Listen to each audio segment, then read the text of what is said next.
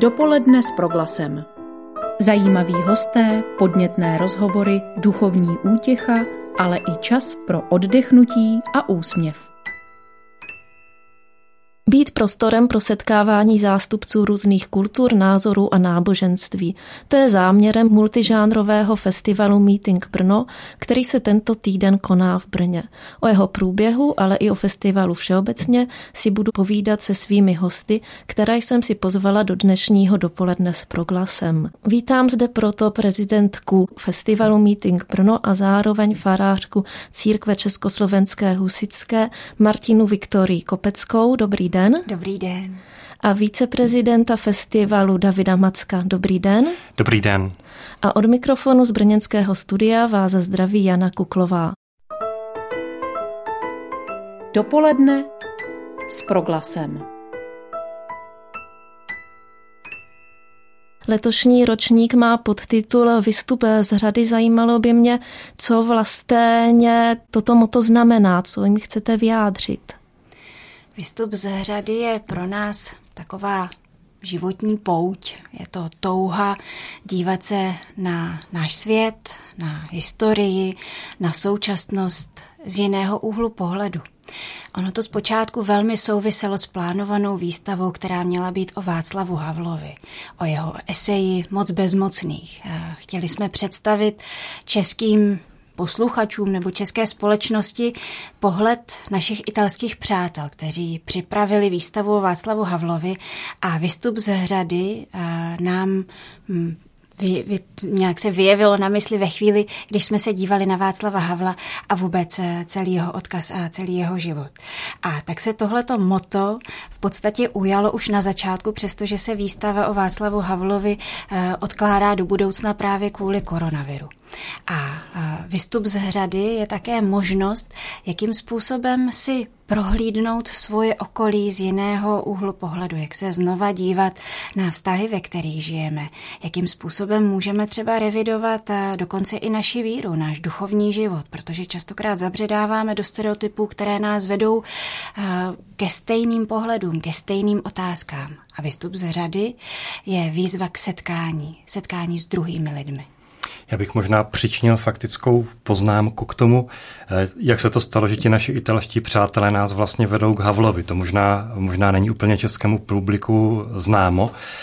To jsou přátelé, kteří se rozhodli během svých vysokoškolských studií v 70. letech vystoupit z řady a zapojit se do veřejného života poté, co se seznámili s esejí Václava Havla Moc bezmocných.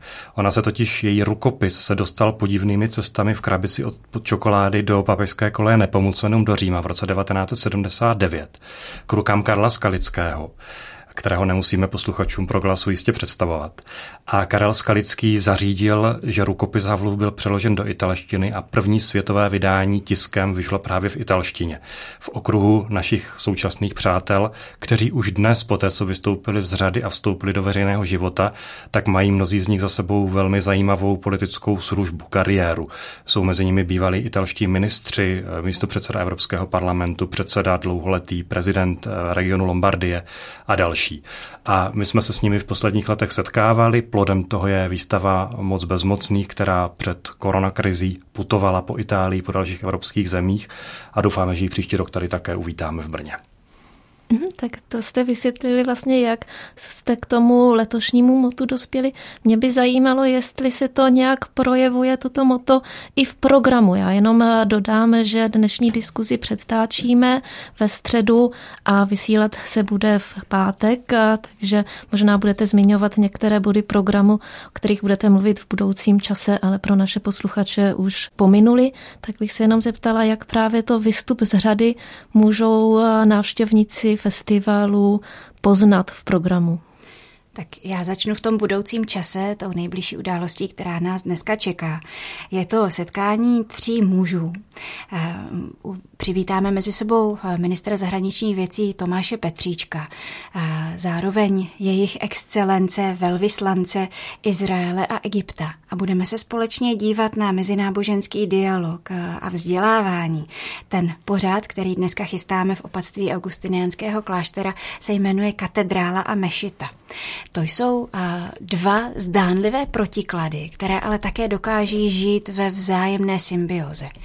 Velmi blízko Káhyry, kde se staví nové hlavní město, Káhyra, Nová Káhyra, vznikla jedna z největších katedrál a zároveň tam velmi blízko v přátelském kontaktu vzniká i mešita. To je něco mimořádného, protože setkání křesťanů a muslimů, přestože v dnešní době dokážeme vést ohleduplný a zdvořilý mezináboženský dialog, tak se častokrát setkáváme jenom na úrovni nějakých intelektuálních řečí. Ale tento projekt vede ty lidi ke vzájemné úctě, k vzájemnému navštěvování posvátných míst, stejně tak, jako o tom slyšíme v písni My z dobré naděje, který zpívá Hradišťa. Já jestli můžu doplnit a ukázat na tom, jakým způsobem vlastně, jakou metodou pracujeme.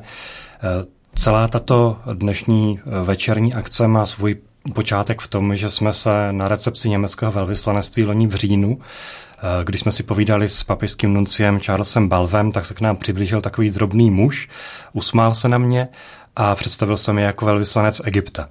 A já jsem v tu chvíli říkal, je, já jsem před rokem v Egyptě byl a setkal jsem se také na univerzitě Al-Azhar s velkým imámem té univerzity a podívejte, tady mám s sebou kolegyni Martinu Viktorii Kopeckou a jsme možná jediní dva Češi, kteří se setkali s velkým imámem univerzity Al-Azhar.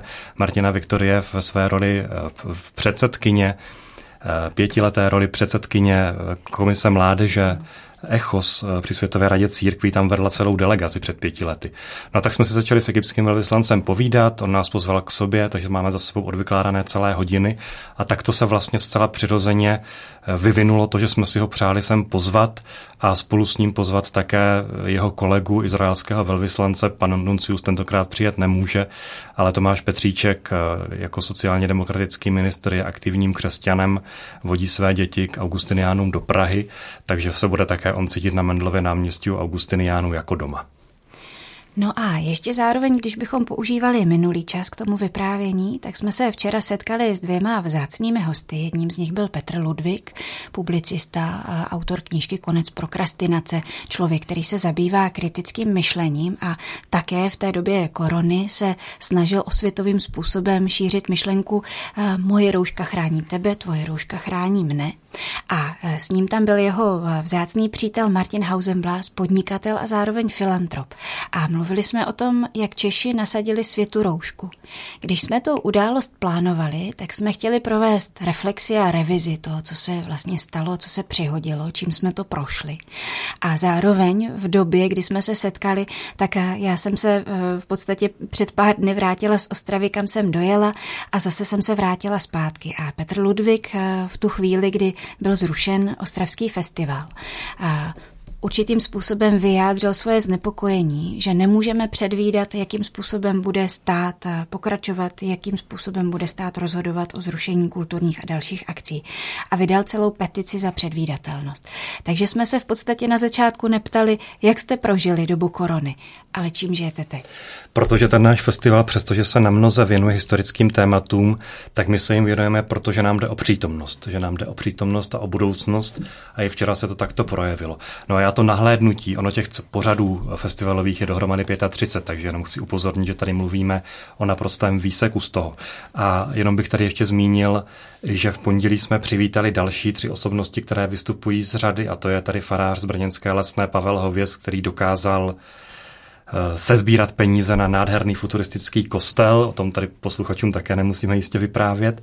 A přivítali jsme také Francesku Šimoniovou, benediktínku z Pražské Bílé hory a převora pražských karmelitánů od jezulátka Pavla Polu, se kterými také z využití těch metod smíření brněnských připravujeme gesta smíření spojená s událostí eh, Bílé hory, 400. výročí Bílé hory, které připadá na letošní listopad. A díváme se na to výročí z pohledu ekumenického, protože ten náš tým, který se zabývá primárně programem pro mladé lidi, měla by to být pouť, která povede ze staroměstského náměstí směrem na Bílou horu, to znamená proti proudu času, proti proudu vojsk. A v tom našem týmu jsou tedy katoličtí zástupci, já jako farářka církve Československé husické, ale také tam máme máme evangelíka Pavla Pokorného z Českobratrské církve evangelické, který také přispívá do toho týmu. A vlastně ta ekumena, přestože eh, je to něco, co, o co se běžně snažíme, o co máme tendenci eh, nějak usilovat den za dnem, tak je taky vlastně výjimečná. Je to taky pohled, jakým způsobem vystoupit z řady, jak se dívat na bohatství, které v církvích máme, jak se můžeme dívat na jednotu v mnohosti a nejenom dívat, jak ji skutečně můžeme prožít.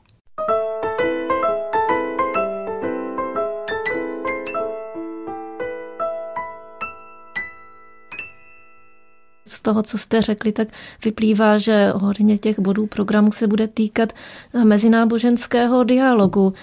Já bych se zeptala, bylo to vždycky důležité téma pro Meeting Brno, anebo si myslíte, že toto téma přinášíte do tohoto festivalu vy jako farářka církve československé, husické?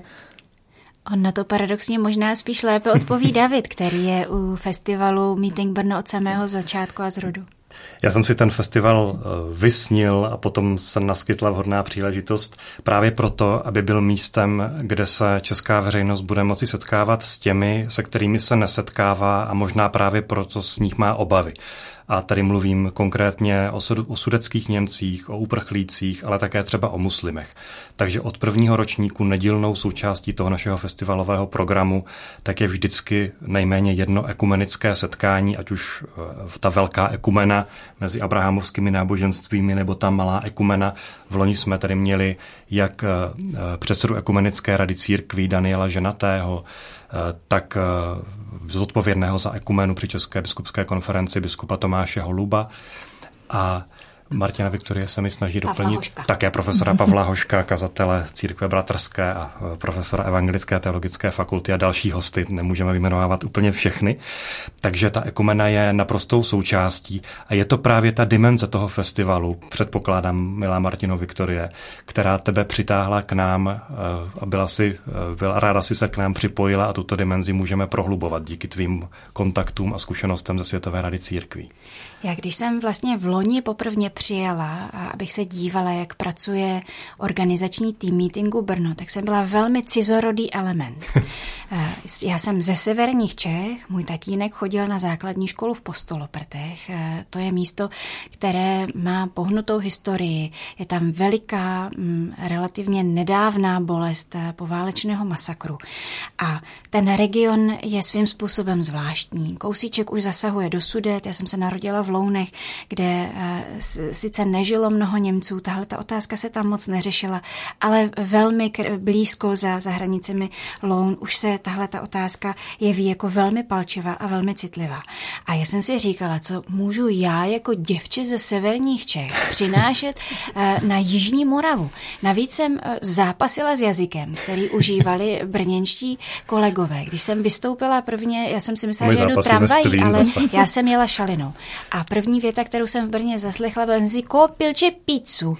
A já jsem vůbec netušila, zdali budeme uh, schopni se dohovořit na nějakých hlubších úrovních. A to setkání se pro mě stalo tak vzácným, že jsem měla touhu se vracet znova a znova, protože to, co tady v Brně funguje, to, jakým způsobem můžeme realizovat velmi mm, kultivovaným způsobem českonáboženský dialog, jak můžeme hledět společně do budoucnosti bez toho, aniž bychom měli touhu se atakovat a vytahovat eh, špínu a drásat rány, tak pro mě bylo velmi inspirativní. A zatoužila jsem tuhle tu metodu přivést i do severních Čech a potažmo i do celé světové rady církví, ve které působí. A to se skutečně děje, protože jsme se letos vypravili do Postoloprt právě ve dnech, kdy bylo 75. výročí Postoloprdského masakru a tak jako jsme se před pěti lety dotýkali tady těch eh, míst eh, v Brně spojených s pochodem smrti směrem na rakouské hranice, tak stejným způsobem velmi jaksi decentně, jednoduše s květinami, s modlitbami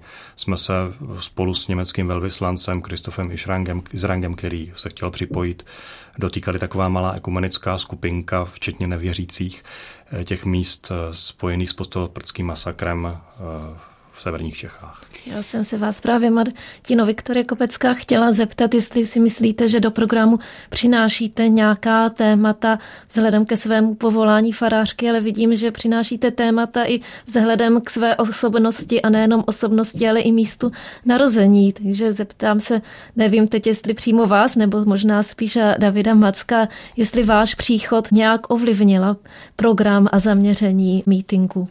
Já jsem vlastně trošku s pobavením sledoval uh, takový ten vývoj za poslední rok, když jsem Martinu Viktorii před rokem a půl přivedl, tak uh, jsem u kolegů, kteří se nehlásí nějak aktivně k žádné církvi, viděl obavu, aby se ten festival Meeting Brno s prominutím tak trošku nezvrhl v nějaký náboženský festival aby se spoutí smíření, která je nekonfesní, eh, nestala nějaká náboženská pouť eh, do Čenstochové, jak mi kdo si z kolegů řekl. A takže jsme se setkávali tady s, takovým, s, takovým, s takovými obavami. No a uplynul rok, oni sledovali velmi poctivě Martinu Viktorii, jak vystupovala během toho roku v médiích, jak působila také na ně.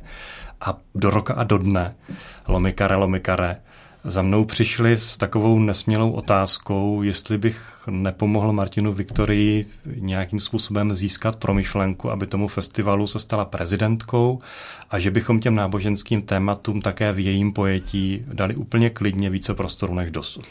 A mě zároveň velmi záleželo na tom, aby Meeting Brno přinášel i témata, která zdánlivě vůbec nejsou duchovní.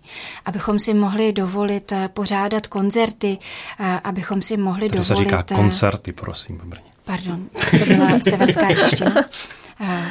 A abychom mohli eh, skutečně oslovovat širokou veřejnost, tak aby eh, návštěvníci neměli strach z toho, že budou eh, stimulováni k něčemu, k čemu nejsou třeba ještě připraveni nebo nakloněni, nebo to vůbec nechtějí zatím nějak vidět. No a ano. Já jsem se chtěla zeptat Davida Macka, že vy jste říkal, že vám ti kolegové dali více prostoru pro ten náboženský dialog nebo pro náboženská témata. Tak myslíte, že se to v tom programu nějak odrazilo? Jsou víc náboženská témata zdůrazňována v letošním ročníku? Odráží se to už třeba volbou místa. My jsme původně měli představu, že zkusíme naplnit tím festivalem celé město a budeme vlastně vystupovat v různých koutech města Brna i za jeho hranicemi. Ale letos jsme se shodli na tom, že tím správným místem, alespoň pro letošní ročník, je augustiniánské opatství na Starém Brně. Takže vlastně dosud jsme výhradně na církevní půdě a všichni, kdo tam přicházejí, začínali jsme mimochodem v den 198. narozenin Gregora Johana Mendla a máme před sebou to velké dvousté výročí.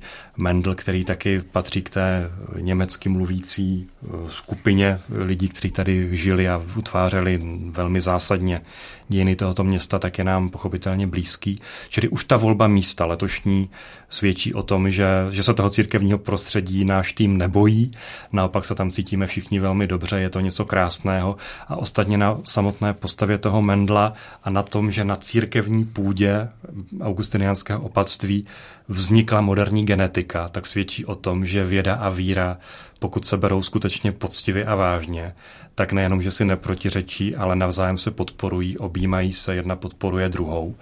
A tohle jsou přesně ta, ta setkání, o která nám jde, setkání, která na první pohled v takovém tom lidovém diskurzu vypadají nesmyslně, protikladně, ale když je člověk, když se člověk vydá na cestu eh, a těm setkáním jde naproti, tak se dějí, tak začíná něco nového a krásného. Vraťme se teď ještě k programu festivalu Meeting Brno, o kterém se v dnešním dopolední s proglasem bavíme. Přijde mně, že novinkou letošního roku také je, že jste rozdělili program do dvou etap. Vlastně tento týden v Brně probíhá první polovina programu, druhá se bude odehrávat až v září. Proč se tak stalo? Měl na to vliv koronavirus nebo je to nějaká novinka, kterou jste se rozhodli přenést i do dalších ročníků?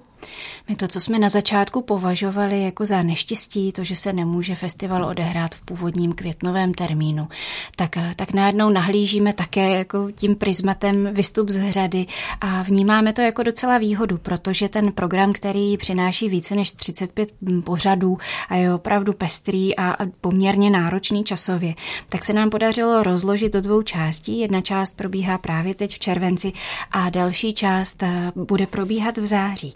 Ale dovolte mi ještě se vrátit k tomu, co říkal eh, David Macek, o tom, že chceme propojovat eh, všechny dimenze života.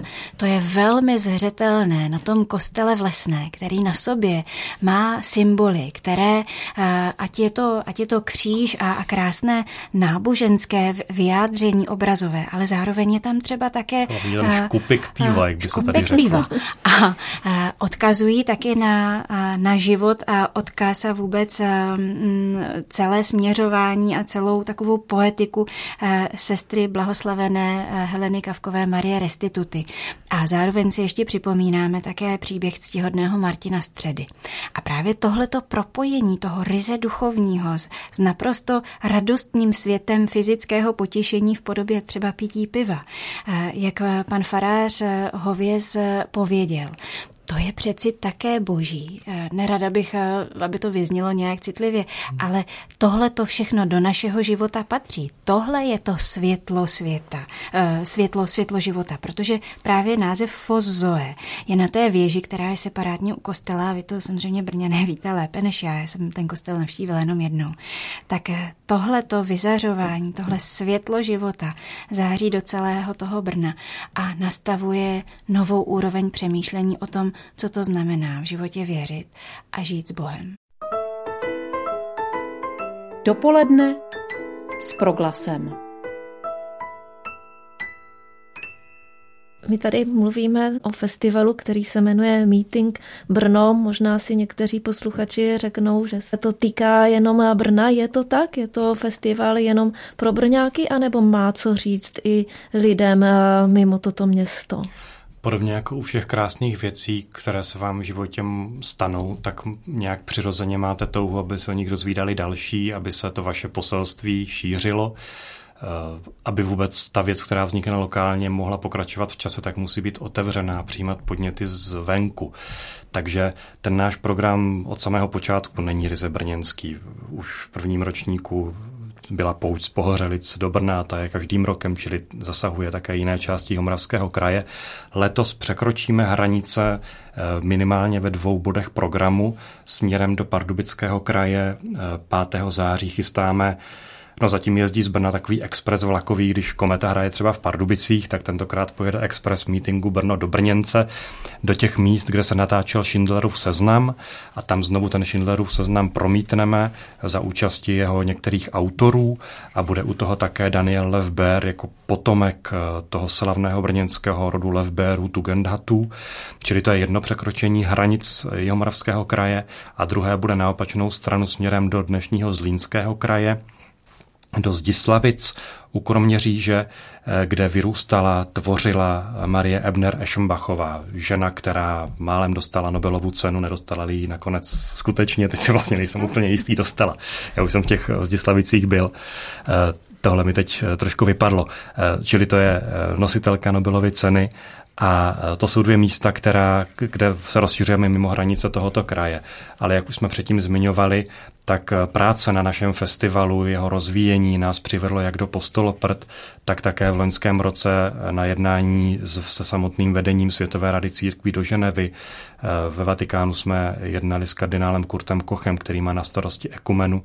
No a letos jsme se vlastně na poslední chvíli, než spadla koronavirová klec, na popeleční středu hned dvakrát osobně setkali s papežem Františkem. No a kdybychom se nebavili o těch geografických hranicích, tak nastoluje festival Meeting Brno témata, která jsou jen pro Brňáky, případně Moraváky, anebo jsou, by měla zajímat každého?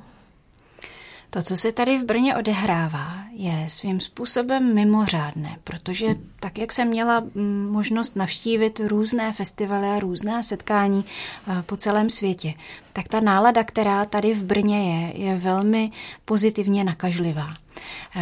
To, co se tady odehrává, to setkání člověka s člověkem eh, v kontextu historie, kterou eh, Brno mm, prošlo a ze které v podstatě neustále znova a znova vytěžuje to dobré, co v ní bylo a to, co bylo nosné a ten, ten odkaz eh, aktualizuje a přenáší zpátky do přítomnosti, je podle mě ohromně zdravá vzpruha pro každého, kdo, kdo potřebuje taky načerpat trochu naděje a taky trošku vidět širší souvislost plnosti našeho života a chce skutečně žít. To Brno proto má všechny myslitelné předpoklady. A celý festival Meeting Brno se všemi lidmi, kteří ho tvoří v zákulisí, je srdcová záležitost. To je, to je něco mimořádného v dnešní době. To není sterilní prostředí. Není možná ani dokonalé, ale je skutečně lidské. A to je něco, co zas a znova potřebujeme. Navíc to má takový přesah, který jsem si uvědomil, eh, když jsem, já jsem vlastně s tím festivalem vystupoval a byl zván, abych mluvil o, o té brněnské cestě smíření, jak v Minsku v Bělorusku, eh, tak v Paříži na Sorboně, tak třeba v Berlíně na velké mezinárodní konferenci nadace Renovábis před dvěma lety a tam byli lidé z téměř třicítky různých zemí. A když slyšeli v eh, je potřeba říct, že zejména západní Evropa nemá o těch našich takzvaných vyšegrádských zemích, Česká republika, Slovensko, Polsko, Maďarsko, nemáme zkrátka příliš dobrou pověst zahraničí.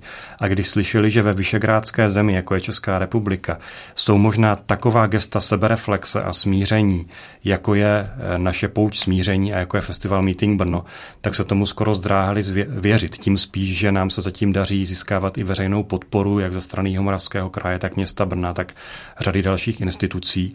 A mě dělá obrovskou radost, že ten můj osobní, osobní krok, ta moje osobní pouť, kdy jsem vlastně vystoupil z aktivní politiky, abych se věnoval těmto věcem, které jsou předpolitické, ale bez kterých ta politika nakonec nemůže dýchat a nikam nevede, že se to skutečně daří a že nám rozumí jak v Evropě, tak to porozumění nacházíme nakonec i, i tady v Česku.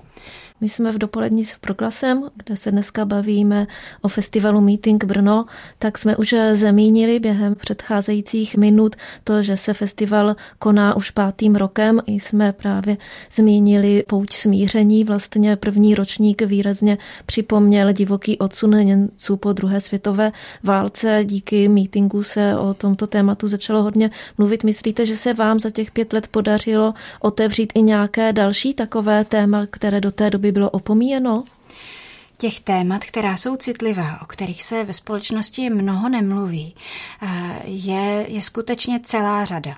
A právě to, že se Meeting Brno nebojí sáhnout eh, na témata, která jsou skutečně na okruhu zájmu, ale jsou o to víc důležitá, je taky jednou eh, z výhod celého toho festivalu. Ta citlivost k tomu, co je někde na, na okraji, ať už jsou to lidé nebo témata s nimi, s nimi spojená, je něco velmi vzácného. A tak jsme třeba mohli Eh, nějak v potaz vzít i eh, otázku eh, a osudy žen, které jsou právě z Brna a z, z okolí.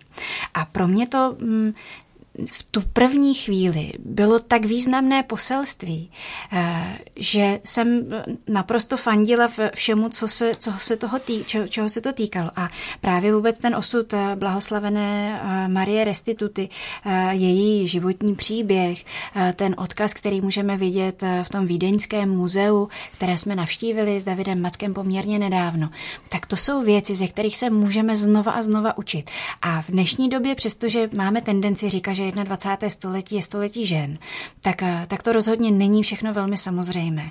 A, a otázka toho, jak se eh, společnost chová k ženám, ať už je to eh, případně i určitá sexuální agresivita, já nevím, co všechno, o čem třeba zrovna teď mediální prostor hovoří, tak ty osudy žen neznámých Brna z 20. století můžeme také zrovna letos vidět v tom programu.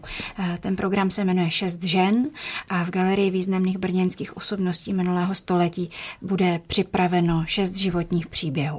Moje poslední otázka se měřuje k tématu, které mám pocit, že propojuje všechny ročníky i program a to je pojem smíření. Myslíte, že ke smíření dochází v české společnosti a možná to trošku propojím i s tím, o čem jsme se bavili předtím a to je mezináboženský dialog, myslíte, nebo zeptám se, proč si myslíte, že je smíření a mezináboženský dialog eh, důležitý, jestli k tomu ve společnosti dochází a co to pro vás vlastně znamená, tyto dva pojmy. Tady se dotýkáme takové zásadní otázky, jak vůbec přistupujeme k těm, kteří jsou jiní, jak přistupujeme k jinému. A to není vůbec primárně náboženská otázka, to je otázka čistě lidská, protože to, co u sobě v každé chvíli můžeme si uvědomovat, tak je fakt, že se netvoříme sami. My jsme tvořeni někým jiným, my nepřicházíme na tento svět tak, že bychom si ten život sami dávali, my ho dostáváme jako dar od jiného. A tady ta kultivace vztahu k tomu, který je jiný a k těm, kteří jsou jiní, to je skutečně něco, co nám leží na srdce. A metodou, kterou k tomu používáme, tak je právě ta metoda setkání. David hovoří o tom významném aspektu smíření já a ostatní, ale taky je tady vnitřní smíření, je tady nacházení vnitřního klidu, perspektivy, naděje, možná nějakého světla. A právě tohleto smíření se sebou, s vlastním životem, s vlastní historií, s odkazem dějin, na které navazuji eh, po svých předcích, eh, odkazuje i k tomu, abychom revidovali třeba i svoje smíření s Bohem, svůj stav, eh, stav duše. Ty jsi pro mě dobro. To je možná takové heslo, které ty jsi dobro pro mě, ty, i když jsi jiný a právě protože jsi jiný, tak si pro mě obohacením, nikoli v hrozbou. Tímto směrem bychom rádi směřovali. Tak to jsou poslední slova dnešního rozhovoru. V pořadu dopoledne s proglasem jsme si dnes vykládali o festivalu Meeting Brno, který se koná právě teď v Brně. Bavila jsem se s prezidentkou festivalu a farářkou církve Československé husické Martinou Viktorí Kopeckou a viceprezidentem festivalu Davidem Mackem. Já vám moc děkuji za to, že jste si udělali na Rádio Proglas čas a dorazili jste k nám do studia. Děkuji vám. Děkujeme vřele za pozvání. Děkujeme za pozvání. A od mikrofonu se loučí Jana Kuklová a přeji vám všem krásný den. Dopoledne s proglasem. Každý všední den mezi devátou a desátou jsme v tom s vámi už 25 let.